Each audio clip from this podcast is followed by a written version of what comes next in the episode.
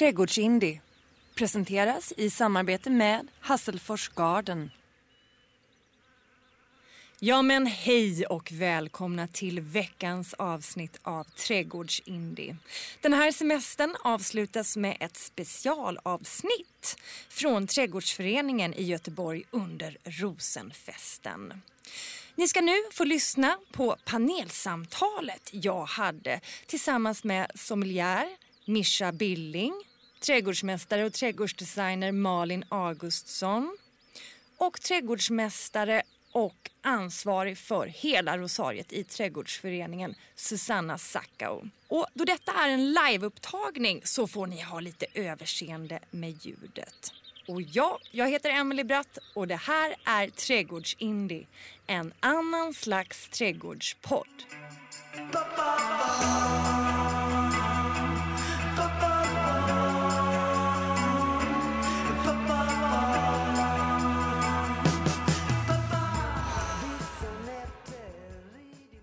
Vara hjärtligt välkomna hit till Lagerhusscenen där vi alltså ska ha ett gott snack om rosor.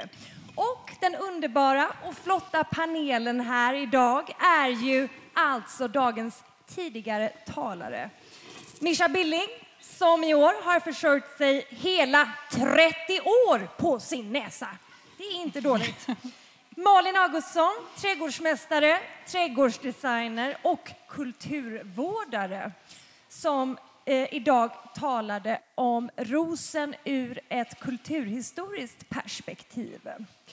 Och sedan då så skulle ju Peter Svensson från Jonsereds trädgårdar som också var alltså huvudträdgårdsmästare här på Trädgårdsföreningen under många år. Han skulle ha varit här.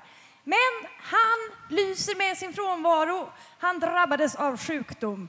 Så vi, vi säger istället hej och välkommen till Susanna Sacka, trädgårds, trädgårdsmästare här på Trädgårdsföreningen och ansvarig för rosariet. Och det är ju bra när vi ska snacka om rosor, eller hur? Eh, så att jag, jag sätter mig här också. Åh, ska vi se så skönt. Eh, jag heter Emelie då som sagt och driver alltså en annan slags trädgård och har eh, podden Trädgårdsindie. Eh, underbart att ni är här i panelen. Kul att vi ska få snacka lite om rosor. Har det, hur har det gått idag? Har det gått bra? Glassen var god. Glassen var god, ja. Har ni fått, Ja. har ni fått smaka på glassen där ute? Ja, den var inte dum den. Den var inte dum den. Eh, Okej. Så att eh, när jag fick reda på att vi skulle ha det här samtalet så började jag fundera på hur mitt eget förhållande till rosor har sett ut genom åren. Och om vi då går tillbaka till våra allra första minnen. Hur minns vi? Vad minns vi för rosor från vår barndom? Eh, för mig då, jag växte upp i ett egna hemsområde och Absolut, jag har lite vaga minnen av såna där romantiska rosenbuskar i någon eh, ljusrosa ton. Det var säkert albarosor kan jag tänka mig.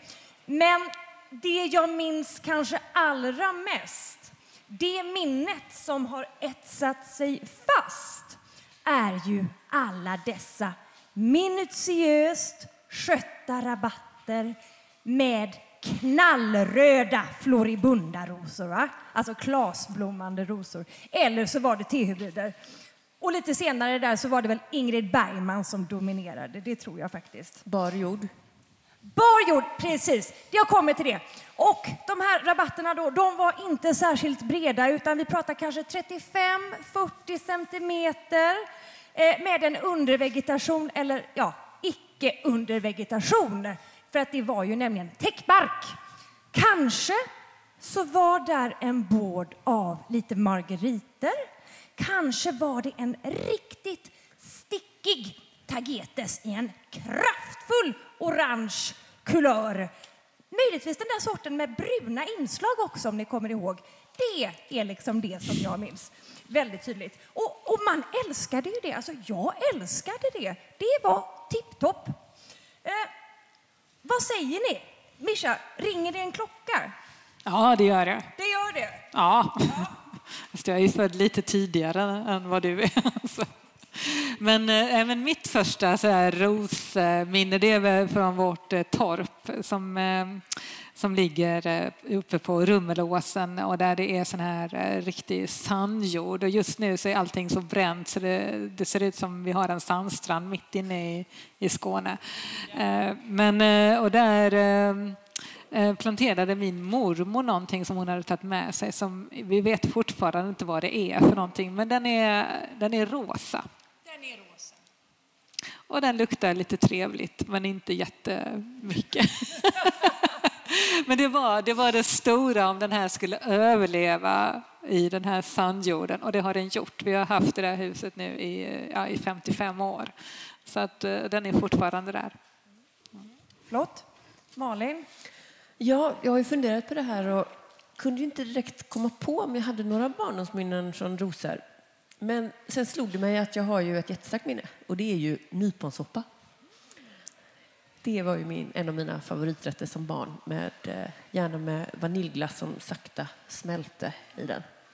Så rusor är ju även såklart i mat. Ja, men alltså, gjorde du egen nyponsoppa? Nej, nej, det var pul mamma jag gjorde pulver. Ekströms, Ekströms pulver. Ja, ja, ja, ja. jag menar det. Ja. Det är ju först kanske för ja, sex år sedan kanske som jag förstod att man faktiskt kunde göra sin egna. Mm. Susanna, vad säger du? Anslutande minne där faktiskt med klipulver. Eh, som ju har med nyponen att göra. Annars så minns jag inte så där jättemycket rosor just från hemmet. Det kan nog ha varit lite vildrosor. Vildrosor på väg ner till badet och sådana där grejer. Bland i kohagen där, på tal om komocker och sånt. Men sen minns jag min morfars rosrabatt. Och det var ju pis. Han var militär och han älskade pisrosen. Och det, det lovar ju gott i och för sig för, för det yrket. Eh, och då skulle det ju vara fina rosor. Det, alltså man tävlade i pisrosor på 70-talet kan jag nog säga. För att det, det var status att ha, ha snygga pisrosor. Och ni vet säkert vilken det är. Den här storblommiga T-hybriden som då eh, kom fram på... Nej, den, där framme, den gula. Där, precis. Där har vi ju en sån variant i alla fall. Eh, som togs fram på 40-talet och eh, fick sitt, sitt synonymnamn. Den hette Madame Meillan från början, men eh, i och med freden efter andra världskriget 1945 så döptes den då till Peace. Så den minns jag väldigt väl. Och då är det lite sådana rabatter som Emily säger, ganska raka framför mexitegel, villa och ja, välordnat på alla sätt. Ja, alltså, den som hade pisrosor i sin trädgård, den var ju det var ju den som man, man, eh, man var extremt imponerad av. Och det var ju den som hade den vackraste trädgården i området, vill jag minnas. Mm. Den med högst pisrosor. Och alltså pisrosen är ju egentligen lite mera gul i början och den blir sådär lite blek, blekrosa eh, när den är sjungen på sista refrängen, eller hur? Mm, Så att den har ju en trevlig skiftning och, och den är ju toppen. Det är den faktiskt. Mm. Den är toppen. Ja. Mm. Eh, men det här med minnen då, alltså vikten av minnen. Där spelar ju doften en viktig roll. Och Mischa, du har ju skrivit om det i din bok att vi känner en doft och minns stämningar och känslor från för länge sedan. Och det där det tycker jag är intressant. Och vi var inne på just det spåret, jag och Peter Svensson, då, när vi snackade trender och klassiker i trädgårdsindie. Alltså kring vilket ideal samlas vi alla oavsett kön, bakgrund och kunskapsnivå.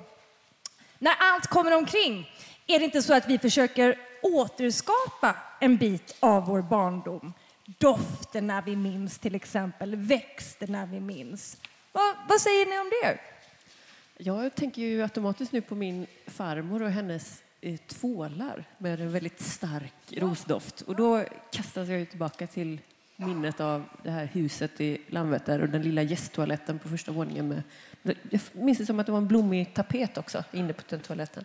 Så var det en liten plastburk med rostryck där det låg små rosformade doftande tvålar. Extremt stark doft på de rostvålarna, eller hur? Ja, visst. Ja, liksom, ah, man, Väldigt ja. konstgjord Ja. eh, doft. Va? Ja. Det är sådana billiga, eh, syntetiska, Japp.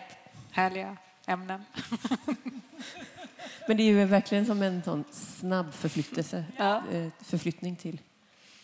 Och just det här med liksom att, att det är det när vi då ska skapa vår egen trädgård.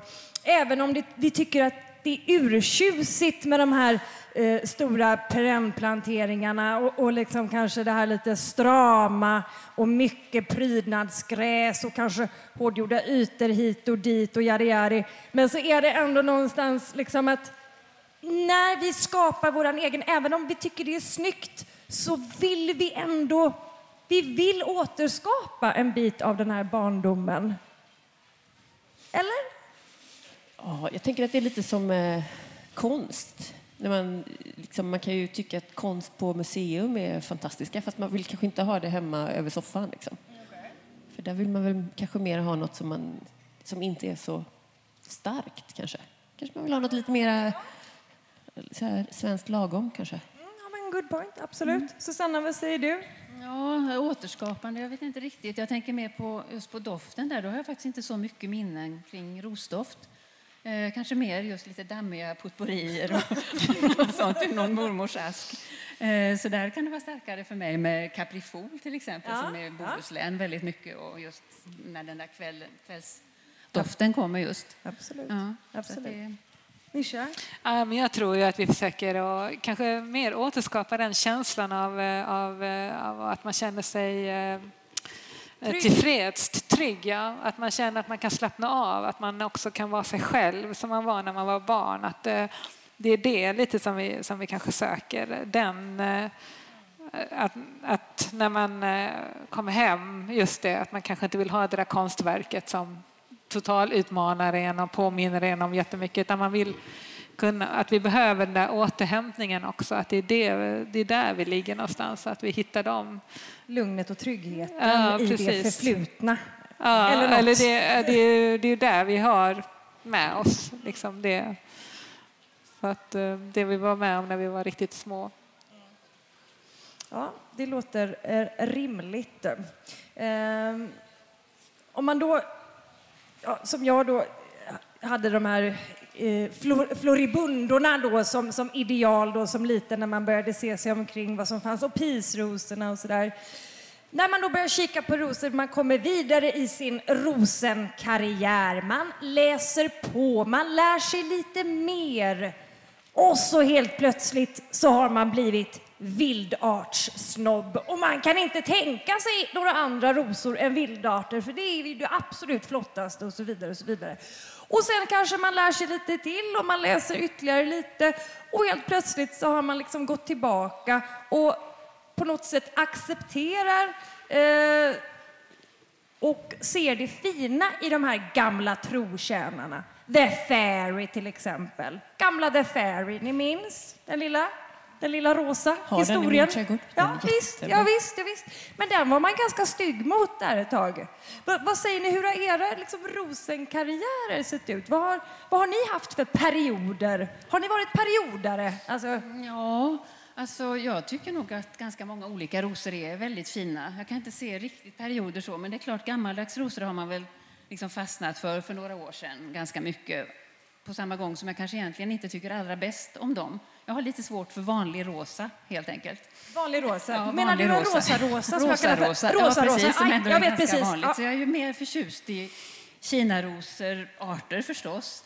Men ja, Gislander Feligon, naturligtvis.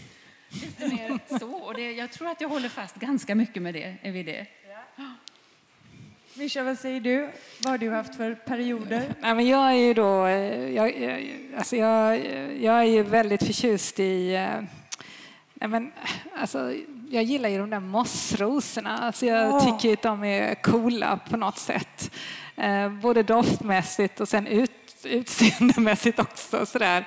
Men jag, ja, jag, Ja, men jag vet att, det, att när jag liksom förstod så att jag hörde lite så att det, man skulle gärna vara lite vild tjej. Liksom. Men sen fattade jag inte vilka rosor som var vildrosor när jag doftade på dem så jag var ju lite fel på den då. Så jag har inte liksom lyckats att hamna i rätt box någon gång. Det är helt rätt. Det är helt rätt det där. Så, ja, det, Mossrosorna, ja, de, de har jag nästan glömt bort. Finns det kvar några mossrosor här i Rosariet? Ja, det finns många jag mossrosor. menar det. Ja, men de är- Golden de- moss, har vi den där Ja, ute? absolut, den har vi. Den lyste gul för några veckor sedan. Den har ju slutat blomma nu för länge sedan eftersom det är så tidigt i år. Men, men den finns där. och de finns där. andra mossisarna också. Underbart. Ja. Ehm, har du period? Eh, ja, när jag köpte min kolonistuga så blev jag ju någon slags eh, ros och piontant. Oh. Då ville jag ha väldigt mycket så här fyllda, fluffiga ballett. Eh, dubbla aklejer ihop med ja, allt. Men eh, nu, kunskap är ju lite farligt sådär att man går ju över till att man liksom tycker om allt eller tycker om inget. Så ja, jag gillar The Fairy och jag gillar vresrosor. Min senaste favorit är nog eh, Glaukan använde jag senast. Bergrosen, va? Eh, Daggrosen. Daggros. Daggrosen, ja. Trevligt grått eh, bladverk. Väldigt trevligt. Och den är väl kanske finare som busken, själva blomman. Liksom. Den är väldigt fin ihop med andra växter, andra gråa växter i en sån här soliga rabatter. Ehm, det är bra att du säger det det är ju så här, det finns ju oändligt mycket missuppfattningar om rosor. Eh, alltså, de är svåra, de är sjuka och de är eländiga, extremt skötselintensiva och så vidare och så vidare. Många tror jag drar sig för att skaffa rosor. Eh, alltså, vad är den största missuppfattningen? Jag har ju haft eh, design, eller så här, kunder när jag ska göra trädgårdsdesign som säger det enda de säger som de inte vill ha det är rosor. Och det kanske också är för att det kanske är det enda de liksom vet.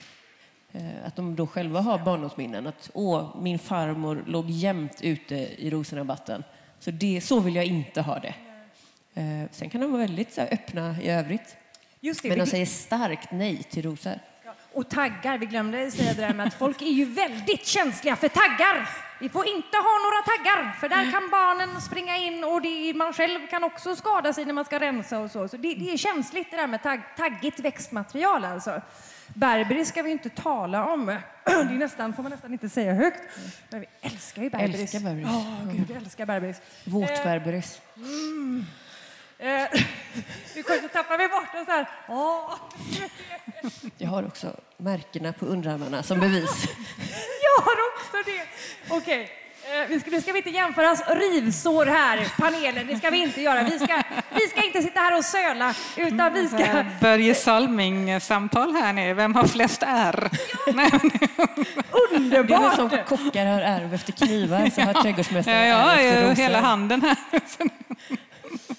Men, eh, men okej, men det här med att de ska då vara så svåra. Jag tror vi ska rikta oss åt, till dig Susanna, som ju är...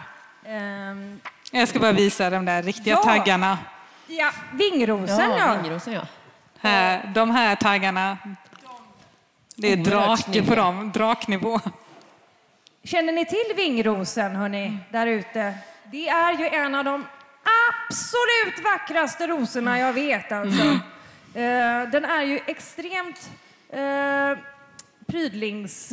Vad säger man? Odlingsvärd bara för eh, de här Taggarna. taggarna. Precis, det är de man vill åt alltså. Taggarna är Solen ligger i på. Ja. Men okej, men alltså det här med, då, med skötseln, Susanna. Hur svårt är det med rosor egentligen? Ja, det kan ju vara jättesvårt. Jag älskar ju eh, Rosa X odorata. Det är ju eh, terosor, äkta terosor. Och de är ju fruktansvärt svåra naturligtvis. Vi har dem runt dammen eh, i Rosariet, för vi tar in dem på vintern så de står i ekfat planterade. Och det är ju sådana här riktigt delikata, väldigt, väldigt fina, sirliga. Och eh, det är ju därifrån man har hybridiserat då te- tehybriden. Men om det är på e-, ena skalan där, i ena änden av skalan, så finns det ju naturligtvis rosor som är väldigt lättodlade. Och vi, då hamnar vi ju lite i arterna naturligtvis, som ju sköter sig själva. Men det finns ju också jättefina pimpinellrosor som är väldigt artnära, men det finns ändå väldigt mycket sorter. Eh, som har underbara nypon och jättefint bladverk som dessutom får en fin höstfärg. Och det finns ju faktiskt eh, en jättekänd eh, pimpinellros, Stanwell perpetual, som eh, remonterar. Och inte bara remonterar, den blommar från maj till december. Precis, där är den på bild. Helt underbar. Och man kan ju inte säga annat än att den är så lättodlad, lika lättodlad som vanligt ogräs ungefär. Och passar väldigt bra i Bohuslän också med, med lite salta vindar och ja, lite mager jord. Den trivs i, de, pimpinellerna trivs i mager jord, så det, kan, det är ju hur lätt som helst.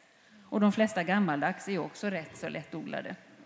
Så ju mer hybridiserade de är kan man säga så blir de ju svårare. Kräver god jord, gödning, mycket beskärning, allt det där som man kanske drar sig för. Kanske svårare att kombinera också med andra växter om man tänker en väldigt stel dihybrid.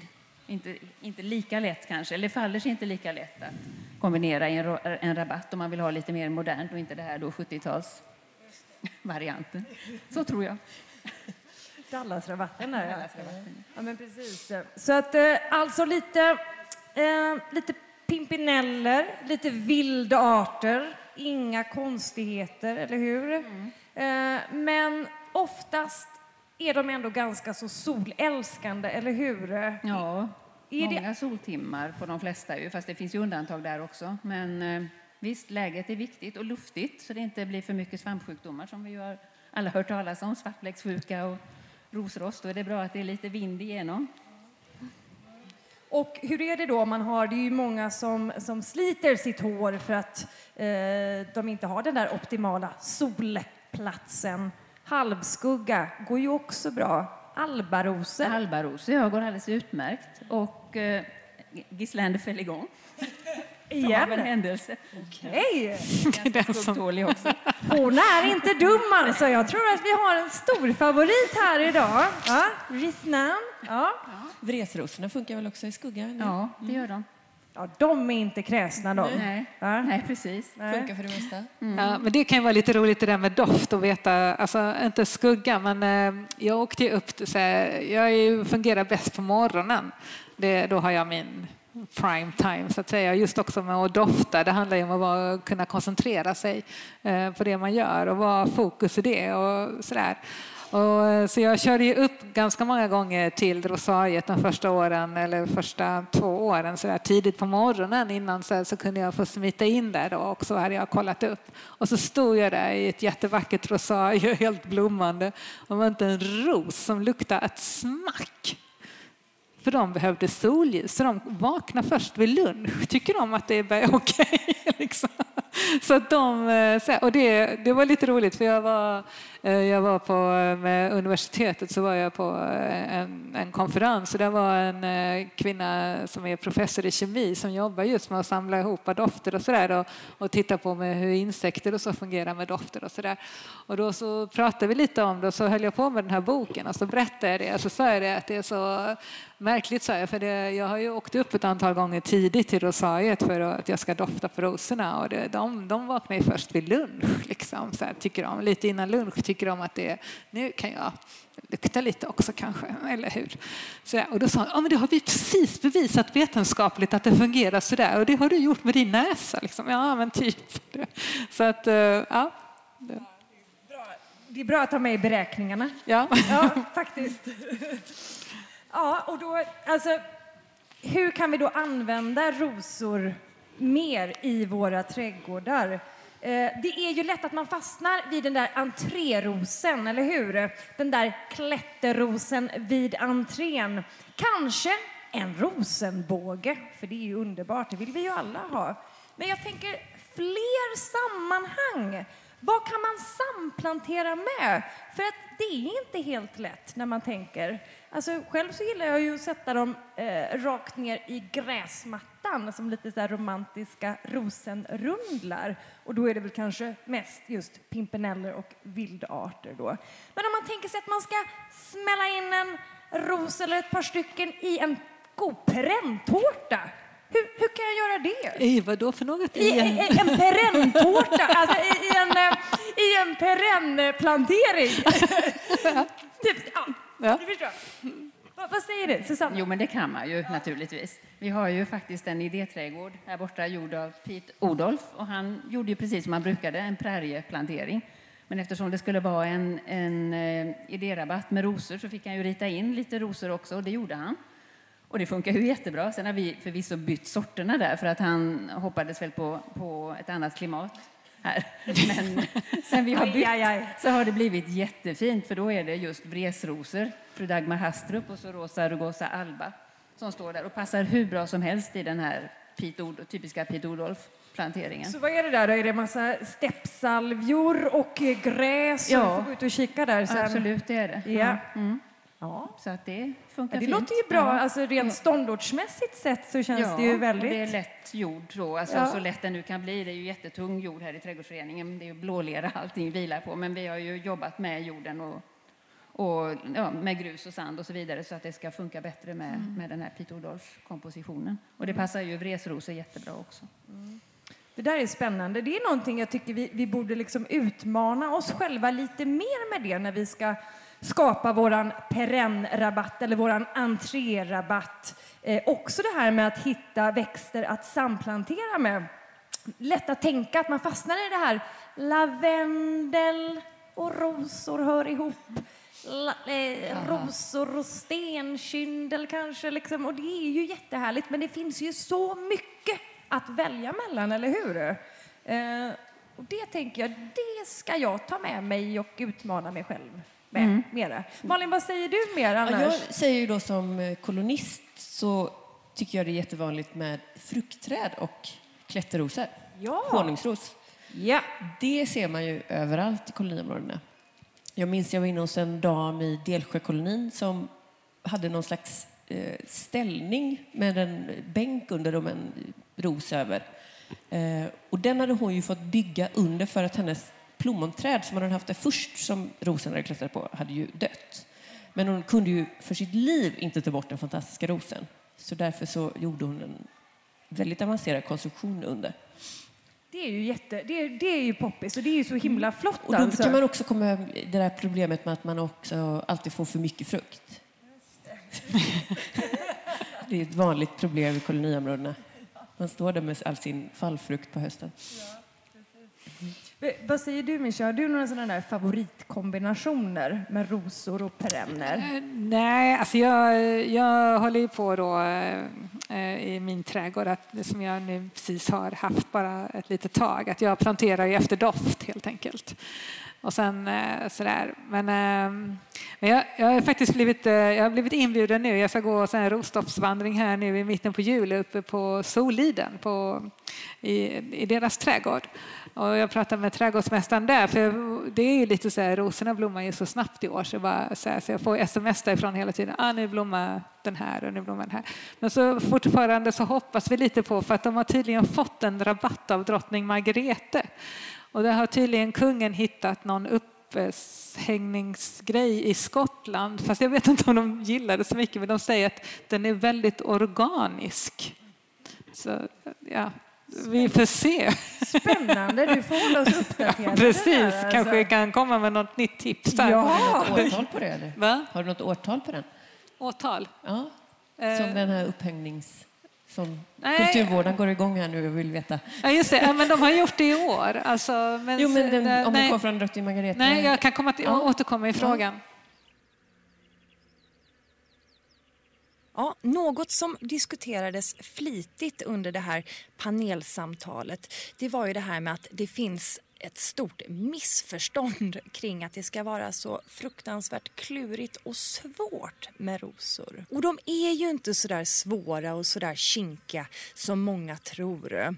Men en sak är jag alltid väldigt noggrann med och det gäller vid nyplantering eh, även jordförbättringen av rosor. Där är jag väldigt petig med jorden. Och våran fina samarbetspartner Hasselfors Garden, de har ju tagit fram en jordblandning som är alltså helt anpassad för just rosor. Sedan så passar den jorden även för klematis och många perenner kan vara bra att tillägga. Men alltså när jag ska plantera nya rosor eller då på våren mulcha upp eh, rosorna, då använder jag just den här blandningen som är då extra rik på mull och även innehåller lera, precis som rosorna vill ha. Hur då står sig, hur står sig rosen idag? Eh, för det känns ju som att det har varit just perennerna som vi var inne på. Perennerna och framför allt då kanske gräsen som har dominerat de senaste ja, 15 åren. Gärna i en grusöken och så ett gräs i Nej, mitten. ja, precis. Gärna i hårdgjorda ytor. Ja. Absolut. En, en god miscanthus-rugge. Det gillar vi ju. Eh, men alltså, hur, hur står sig rosen idag? Hur populär är den? Ja, rosor och gräs är ju jättefint till exempel faktiskt, och pry- prydnadsgräs. Eh, tänk en enkelblommande floribunda till och med. Eller en kinaros i eh, stramt gräs, lite lägre gräs då. Det är jättefint. Vi har ju, eh, hänvisar till våra idérabatter. Vi har en som heter En hälsning från Kongens häve av eh, danska Jane Schul. Där är rosor och gräs, just enkelblommande, mutabilis. Är det Står lite mutabilis? upphöjd. I, ja, precis. Och sen är det ju olika Cecleria-arter då, väldigt fina. Och med det där lite grå, gråaktiga bladverket på, på gräset och så de här starka färgerna på rosorna. Det är jättefint. Men handen på hjärtat. Taxus runt om också får du inte glömma. Den Vad sa du? Taxushäcken Ja, ju också. precis. Den är också gör sitt till där. Det är alltid fint. Men alltså handen på hjärtat Susanna, mutabilis, hur enkel är den Nej, egentligen? den är ju inte alls Den enkel. är inte Nej, enkel. Men då kan man alltid ta... Då bara så att det inte blir några kan- missförstånd. Vi hade Betty Pryor här förut någonstans, tror jag, kanske utanför där. En enkel floribunda, som är enkel också att odla. Och den är också jättefin En till gräs. enkel i dubbel bemärkelse i sin. Ja.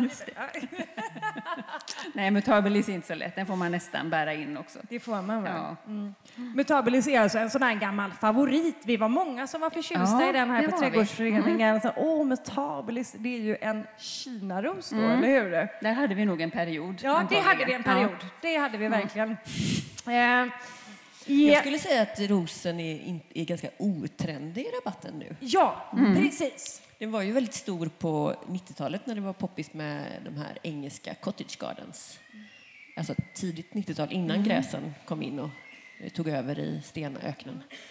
Eh, Ja, det är nog fortfarande mest perenner som är buskar överlag tycker jag är lite svårt att få kunder att köpa in. Ja, för samtidigt, alltså, rosen känns ju som ett väldigt tidlöst och klassiskt växtmaterial. Ehm, Men jag undrar liksom när den kommer få en sån riktig, eh, riktig... stor, stort intresse för rosor, det ser vi ju här idag. Och våra guidningar i rosariet.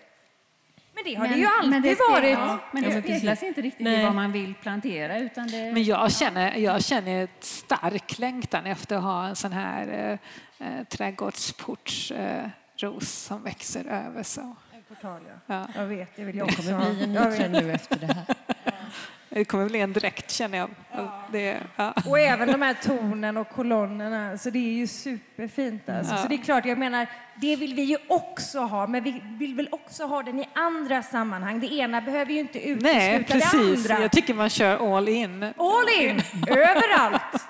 Eller hur? Mera rosor. Jo, precis. Men jag undrar som sagt när det kommer att ske, den här boomen på riktigt alltså.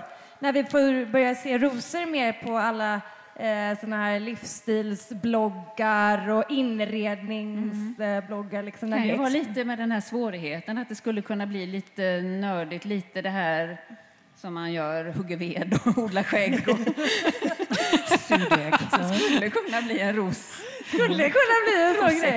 Ja, ja men nu, tydligen är det så att man ska hålla på med någon elitidrott nu, då är man jättehögt upp på statusskalan. Så rosnörd får ju liksom ta och klättra upp där. Ja, Just det. Men den det, där totala utmaningen och visa att man kan. det kommer säkert. Det Men kommer är inte säkert. rosen ändå populär som snittblomma nu, i, om man tänker i inredning? Så här rosor och pioner, fylligt. En, liksom en enkel kvist i en glasvas. Du ska droppa något litet blad. Jo, romantiskt. absolut. Mot en marmorbänk. Jo, och jo, en, jo, jo ja. absolut. I den, Ko- något koppar också kanske. som, ja, men precis, som en solitär. Så, Ja. ja. just det. Ja, ja, men det kan jag se det framför mig. Absolut, Mm. definitivt. Däremot så ser man ju, alltså blommor kommer ju i mat väldigt mycket. Så där kan jag ju tänka mig att det kommer bli en närodlad vildros eh, hype. Precis. Och som sagt, vi har ju alla smakat på den här fantastiska glassen förut. Och det måste jag säga att den var så rysligt god. Jag minns ju de här gamla sockerkakorna som Ja, brukade bakas här i början på 2000-talet. Och de, de var inte jättesaftiga. Och sen var det ganska stora klasar med rosor där. Och det var väldigt, väldigt eh, parfymigt. Ganska tufft att få ner en sån bit Ja, alltså. faktiskt. Men jag tänker att man kanske har fått lite mera utvecklade smaklökar Mm. sen dess, för det har ju hänt mycket på matfronten Mm. de senaste 15-20 åren. Vi har ju blivit bättre. Ja, och sen har vi en annan eh, som, alltså, som kommer jättemycket och det är eh, det här med parfymer. Eh, och eh, att göra det och att det också då ska vara inte en massa olika ämnen i utan att man jobbar verkligen med de här naturliga. Där är ju, och där ligger ju rosen väldigt eh, hett till. Men jag tänker att vi var liksom före våran tid med de där rosenkakorna. Med, för jag tänker att vi, med Johnnys med John- sockerkakor. Ja, men precis. absolut, för, exakt, för att alltså, nu är man mer mottaglig. För Ja. att de, den typen av smaker kräver lite mer. Och vi kanske har fått lite mer nu, eller? Mm. Jo, så kan det nog vara. Ja. Lite, blivit lite mer världsvana kanske. Vi har blivit så Men världsvana. sen var ju Ja, den här glassen var ju, tänkte ni på det, var lite lite salt faktiskt. Ja, det kanske det. Och det gjorde ju sitt till. Ja. Lite grann, var det inte det? Jo, alltså det, just det, det är ju det tricket det är att möta sälta, eller möta sötma med lite sälta. Daim är ett väldigt bra exempel på det. liksom. Och det krä, den gör också den kombinationen när den är så att man inte tänker på den utan att det bara är det gör att man äter gärna en till då. Så. ja. Den, den parfymiga karaktären kanske gjorde sig bättre som eh, en glasskonsistens och med kylan än en sockerkaka. Ja. Kanske. Att den kom till Så sin kan det rätt. nog vara. Så kan det vara. Men jag har ju ett gammalt så här skånskt eh, klassi, alltså väldigt gammalt eh, recept på pepparkaka. Och där har jag ju, det är ju rosenvatten som ska vara i den. Men det, kan man ju, det låter ju nästan rimligt när man tänker sig en Ja. kryddig pepparkaka. Ja, Eller? ja. Då kan jag berätta om rosenvatten som jag glömde säga i morse. Att man kan, förr i tiden blandade man det i murbruk och hade då på södersidan av husen, för solen låg på, så spreds doften. Intressant. Och att i Bagdad så fick de betala skatt i rosenvatten. Ju persernas. Så det var... Mm. Det var andra tider det, kan man väl lugnt säga. Eh, ja, vi ska inte hålla på eh, så länge till, men vi ska, jag tänkte att vi ska ta upp några odlingsvärda sorter. Eh, sortnamn och kanske till och med grupper har vi ju varit inne lite på också, så man kan få anteckna för den som vill det. kan vara bra. Eh, alltså lite rosor för olika ståndorter och sådär. Susanna, vill du säga någon? Ja, jag pratade ju om pimpinellrosorna förut och det, det håller jag ju fast vid. Det det är ju fantastiska rosor verkligen och väldigt, väldigt fina. Och det kommer, kommer faktiskt tas fram fler och fler remonterande också om det är det man är ute efter att ha lite längre blomning eller återblomning. Så de är superbra. Men sen finns det ju många gammaldags och nu tänker jag lite så här att man ofta vill att det blommar om. Även om det kanske är orimliga krav att ställa på en, en blommande växt egentligen. Varför ska just rosor blomma jämt och, och blomma om? Det är ju inte, syrener kommer ju undan med en, en enda blomning, men det gör inte riktigt rosor, vilket ställer höga krav på dem. Men då finns det ju gammaldags grupper som Portlandgruppen till exempel, som jag tycker är fantastiskt fin. Jacques Cartier till exempel. Jättefin ros. Lättodlad och då återblommande. Och då ska man ju putsa den efter första floret. Så stimulerar man återblomningen också. Och sen sneglar jag lite på gisslan, men jag tycker faktiskt moskatarosorna är väldigt fina rosor, för de har ju den här långa, långa, långa blomningen långt in på hösten. De har fin doft, lite låg zon, men bor man i Göteborg och inte allt för långt norröver så, så funkar det ju jättebra. Mm. jag gillar ju marktäckande rosor också. Det får man inte glömma bort att man kan ha dem som marktäckare. Och vresrosorna är ju väldigt bra till det. Tåliga, tål allt, sol, skugga, eh, djur, allt. Eh, Hansa till exempel, en vit. Och sen snyggt bladverk det gillar jag också. Det var glaukan som vi pratade om tidigare, men den gråa. Nyponen, nyponen där också. Ja, precis. Mischa, vad säger du? Har du? Ja, men jag är inne där också lite på de här vres. Alltså Louis Bunier tycker jag är väldigt trevlig. Eh, så här, som också har så här. Sen gillar jag ju också såna här galningar som den här Austin Rosen, Lady Hamilton, eller Lady Emma Hamilton som, eh, som eh, har det här fantastiskt vackra namnet. Och det var lite kul när jag doftade på den för jag visste inte vad, vad den hette för någonting. Och så, där. och så luktar den, alltså den luktar verkligen svett bara så här. Och sen så fick jag veta då att den hette Lady Emma Hamilton och det, hon var ju älskarinna till Lord Nelson. Ju. Och då så tänkte jag så här, ah, Lord Nelson, för det var ju så här, då tänkte jag på Napoleon Bonaparte, hans kärleksbrev till Josefin där han skriver Josefin, jag kommer hem om tre dagar, sluta genast och tvätta dig. Så tänkte jag att de kanske hade ändå lite samma stuk, de där Nelson och Napoleon. Alltså ändå, på något sätt. Alltså, så att, ja. ja. Nej. Vad är dina favoriter, Emelie? Ja, ehm, ja men så här, odlingsvärde. Jag är ju också inne på pimpinellerna, dessa romantiska pimpineller. Um, nu ska vi prata odlingsvärda, inte kanske vad som är ens riktiga favoriter sådär, men det, blir, det går ju ofta hand i hand. För är det någonting som man ändå har kommit underfund med så är det ju att det som funkar, det som trivs och är frodigt och friskt, det är alltid vackert. Även om det har den där rosa-rosa färgen som man kanske egentligen inte är så förtjust i. Eh, eller blomman liksom, i sig överhuvudtaget. Jag tycker inte så mycket om vitt till exempel. Eller jag avskyr vitt. Jag, jag kan säga jag avskyr vitt. Men alltså vissa, vissa växter, eh, då blir det att där, där är det okej därför att det är det som är den blomman. Alltså man läser inte in färgen, utan Nej. du kanske läser in liksom, en, en krämvit jasmin. Den är ju kräm i och för sig. Det är skillnad på vit-vit. Nu nu ska vi göra en sak väldigt klart här. Det är skillnad på vit-vit och kräm, eller hur? Va? Men sån här sticky vit-vit, det är ju tufft alltså. Men som sagt, vissa växter har den och då, då blir det att man läser in kanske struktur och känsla snarare än färg. Jag ser den inte. Jag ser den inte. Eh, vad var vi nu då? Vi var alltså... Eh, ja, favorit, just, eller bra odlingsvärda sorter. Pimpinellerna, oh yes. Ehm, jag gillar ju Aisha väldigt mycket. Aisha är ju en pimpinellhybrid. Jag tittar på Susanna. Helt riktigt. Ja, Ja, men det är det. Ehm, men hon är inte Uppkallad så... efter eh, Muhammeds fru som sades vara otrogen och därför står gå gult för otrohet. Tack för det Malin, då vet jag, vet jag vad hon går för. Men eh, hon är inte speciellt kinkig alltså. Hon är ju, hon är ju lätt att ha att göra med. Eh, Rosa cantabriginiense, jag vet inte vad den heter på svenska. Eh, Nej, den heter... Den heter nog så, det var står. Bra. Typ. Du Ja. sa det. Ja. Så bra. Um, det är ju en favorit, det är ju någon slags uh, vildartsaktig historia också. Um, men sen tror jag att vi måste säga, uh, alltså vad är populärast idag? För det är ju också ändå någonting som jag gillar väldigt mycket. Eh, jag skulle säga, vad säger ni om, att, om jag påstår att de populäraste rosorna idag är Austinrosorna?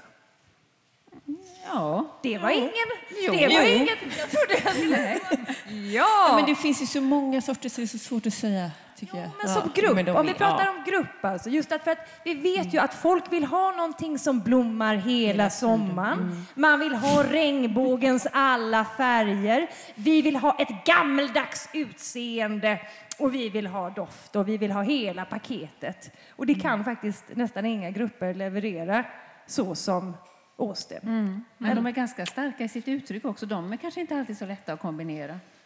Du menar, menar Ja, du med andra de är- samplanterare nu eller vad menar Ja, du? de är- Ja, Nej, det de kanske de inte är. Men som, ros, blommor. men som rosgrupp Absolut, så är de det är liksom de som har vunnit, vunnit mest mark, tänker jag. Vad säger Tänker du, hur det är på Fredriksdal och Flora Linnea som ju är Ja. Ja, de har ju väldigt Ja. mycket Austin. Eh, Så, så jag har ju doftat igenom dem och de är ju jätteroliga att dofta på. Dels Lady Emma Hamilton, hon är ju en Austin. Och hon luktar ju svett och så här. Eh, Och sen har vi ju då Crown Princess Margaret som, är, som doftar liksom juicy fruit och tutti frutti och päronbugg och päronsplittglass alltså som luktar som en små godisbutik. Eh, så på ett, alltså mer som en Pippi Långstrump-ros. Eh. Sen har jag ju The Pilgrim som också är en sån som har, tycker jag, det här sammetslena, varma, alltså nysågat varmt trä. Alltså den doften som jag kan är tycka är, fin otroligt... överhuvudtaget. Ja, det är jättefin och jättefin. eh, Alltså där kan man känna att man går tillbaka. Eller när jag doftar på The Pilgrim så får jag samma lite den här barndomslugnet inom mig. Det är något eh, omfamnande tryggt i den doften. Eh, Så att, ja. Och, och de är ju inte alls lika kinkiga som tehybriderna, eller hur? Nej, det är de ju inte. Ehm, Men de kräver ju ändå goda jordar och att man tar hand om dem mycket. Det gör de allt, men kanske inte så kinkiga som tehybrider. Nej. Inte riktigt så Nej. kinkiga. När får vi en tehybridsrenässans då? Kommer det någonsin att hända? På hösten säger jag, varje höst kommer den. Ja, okej. För det är väldigt fint med tehybrider i oktober, november. När allt annat har slutat blomma i rosvärlden och nästan den övriga världen också. När det är lite grått ute så kan man gå runt här bland tehybriderna. Illgula, knallorangea, mörkröda. Ja, det är det inte där. dumt. Det är inte Lite dumt nu när du säger lju- det. av, avtagande ljuset. Nej, det är faktiskt fint. Ja, glöm inte din tehybrid, säger jag då eh, till alla, för Mm. det, då ska jag tänka på det också. Eh, vi har ju inte pratat om en sak, och det här skulle Peter Svensson ha snackat om idag, men han var ju sjuk. Och det är ju det här med rosor som bidragare. Eh, alltså, det skrivs ju vansinnigt mycket artiklar om fjärilsplanteringar med diverse solhattar och buddlejor och sådär. Men jag tror aldrig att jag har sett en växtlista med rosor för pollinerare. Susanna? Mm, ja, men det stämmer nog. De är lite orättvist bortglömda i de sammanhangen faktiskt. Här bakom oss har vi ju just fjärilsträdgården. Och här är ju inte så mycket rosor. Det finns faktiskt några stycken Eh, Rose Romantic här. Och sen har vi även Rosa Gallica officinalis lite längre upp där. Eh, men det är ju så att enkla rosor är ju minst lika populära bland bin som ja, vilka perenner som helst. Salvia, oregano och allt som, som man brukar tipsa om. Och kanske inte så mycket fjärilsväxt, det har jag faktiskt inte sett, så att det är ingen ersättare för buddleja och så. Men just som pollinerare, pollineringsväxt, är den fantastiskt bra. Alla Gislander föll igång till exempel, om man tittar på den, det nästan alltid ett bi i den. Men ännu mer i de här riktigt, riktigt enkla, där ståndarkransen är tydlig. Däremot så ger de sig ju inte in i T-hybriderna då, för där finns ju faktiskt ingenting att hämta eftersom där har det omvandlats till eh, kronblad, alla ståndar och pistiller. Så att, eh, nej, men de, är orättvist bortglömda, verkligen. Så sätt igång och odla rosor. Det kommer faktiskt grupper, vi handlar ju en del med Tyskland och det har kommit nu på senare år från de stora förädlarna i Tyskland just bi, Bienenweide-rosen som är då enkla, små, fina, ofta marktäckande tror jag, som funkar hur bra som helst om man vill ha insekter i sin trädgård. Ja, men det låter bra. Eh, vi har inte så himla mycket mer nu vi ska säga. Jag tycker att vi har kommit in hela tiden på våra favoriter. Annars så hade jag ju tänkt att vi skulle avsluta med en topp tre, men det känns som att det blir vissa upprepningar här. Men okej, en då. Om du får säga varsin ros då, att rekommendera. Susanne? Ja, alltså... Det finns jättefina floribundarosor.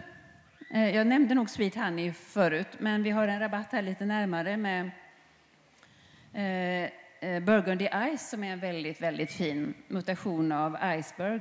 Så den är, har en mörk burgundyfärg då. Eh, kanske kan vara lite svår, men den, det är det värt för den är väldigt fin. Och eh, sen har vi ju fler, en ros som har blivit väldigt populär som vi också har massplanterad här ute, men som jag kan tycka är lite för marsipan och stel. Det är Aspirin Rose. Men den är verkligen fantastiskt bra, för det är, den är frisk och den verkar vara härdig och den håller väldigt fint. Den tappar inte kronbladen utan den, den håller sig. Och det kanske är det som gör att man kan tycka att den är lite stel. Men den är fin. Så nu blir det flera stycken då för att inte nämna den, den där. Inte nämna.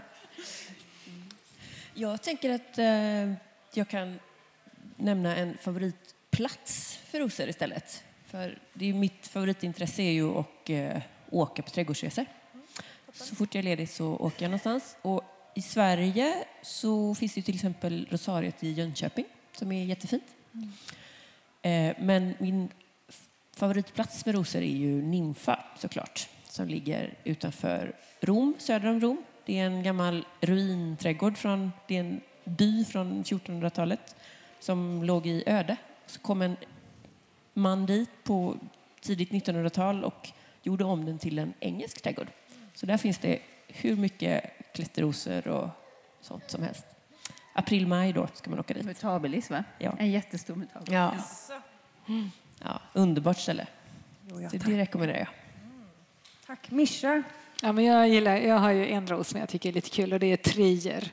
Eh, och den doftar ju så här otroligt kompakt. Alltså när det är, när det är varmt och vindstilla så, så tar doften ifrån den. Den äger liksom hela rummet här, runt om. Det blir verkligen som att man drunknar i doften. Och den är, den är också så här torr, lite bitter doft. Eh, eh, väldigt mjuk och väldigt läckra olika toner. Mycket kryddnejlika och sådär. Men det, det, man blir lite snurrig i bollen när man sitter precis bredvid den om det är en sån där dag. Jag tycker den är häftig för den är så läcker men så bordus samtidigt. Det, ja.